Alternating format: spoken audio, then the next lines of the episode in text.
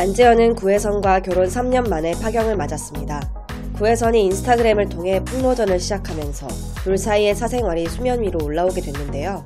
폭로 하루 만에 웨딩 컨셉트 화장품 브랜드 멀블리스는 안재현과 관련된 모든 광고와 콘텐츠를 중단했습니다.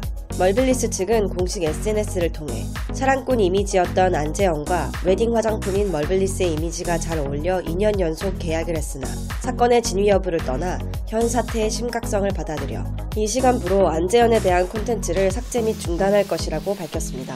안재현을 손절한 건 의류 브랜드 지오다노도 마찬가지였는데요. 지오다노는 모델인 안재현과 정우성이 함께 나오는 화보 사진을 정우성만 나온 사진으로 교체했으며, 본사에서는 각 매장에 이메일을 보내 매장 내 연출 중인 모든 피오피 중 안재현 이미지를 제거하라는 지시를 내린 것으로 알려졌습니다. 해당 메일 내용이 인터넷에 퍼지기 시작했지만 지오다노 측에서의 공식 발표는 없는 채로 마무리됐습니다. 이천이십 년 시월 이근 대위는 과거 후배에게 이백만 원을 빌린 뒤 갚지 않았다는 폭로를 시작으로 가짜 유엔 경력 의혹, 폭행 전과 논란, 성추행 혐의로 벌금형을 받은 사실 등이 알려지며 논란에 휩싸인 바 있습니다.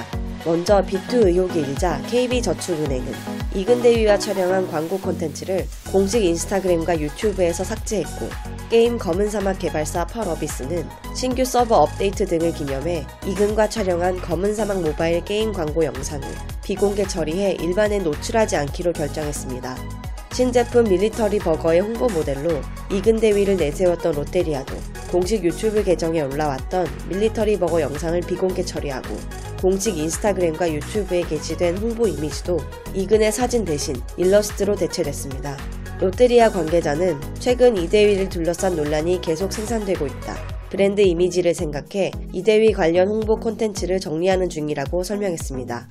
그 외에도 경기도 소방재난본부 캠페인, 자동차 에스유브이 브랜드 지프 등의 홍보 영상이 모두 비공개 처리되는 등 많은 광고주들이 발빠른 대처를 보였습니다.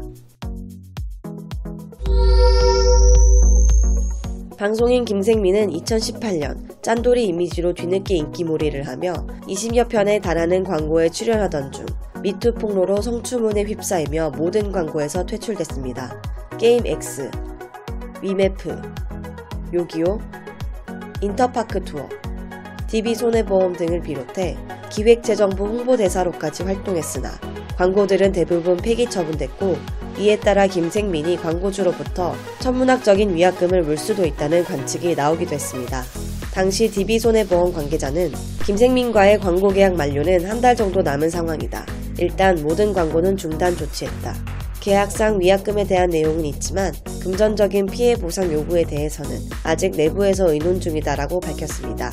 그러나 결과적으로 광고 위약금은 없었던 것으로 드러났는데요. 한 연예계 관계자는 단발성 위주의 계약이었고 이미 계약이 끝난 광고도 있었다. 위약금은 법정 구속일 경우란 단어가 있어 사회적 무리만으로 위약금까지 가기는 쉽지 않다고 말한 것으로 전해졌습니다. 흥국생명의 배구 선수 이재영, 이다영 선수는 배구계 최초로 자동차 광고 모델로 나서 관심을 모았습니다. 쌍둥이 자매의 어린 시절 사진부터 훈련 후 대화까지 삼십 초 분량으로 담아낸 기아자동차 스팅어 마이스터 광고인데요.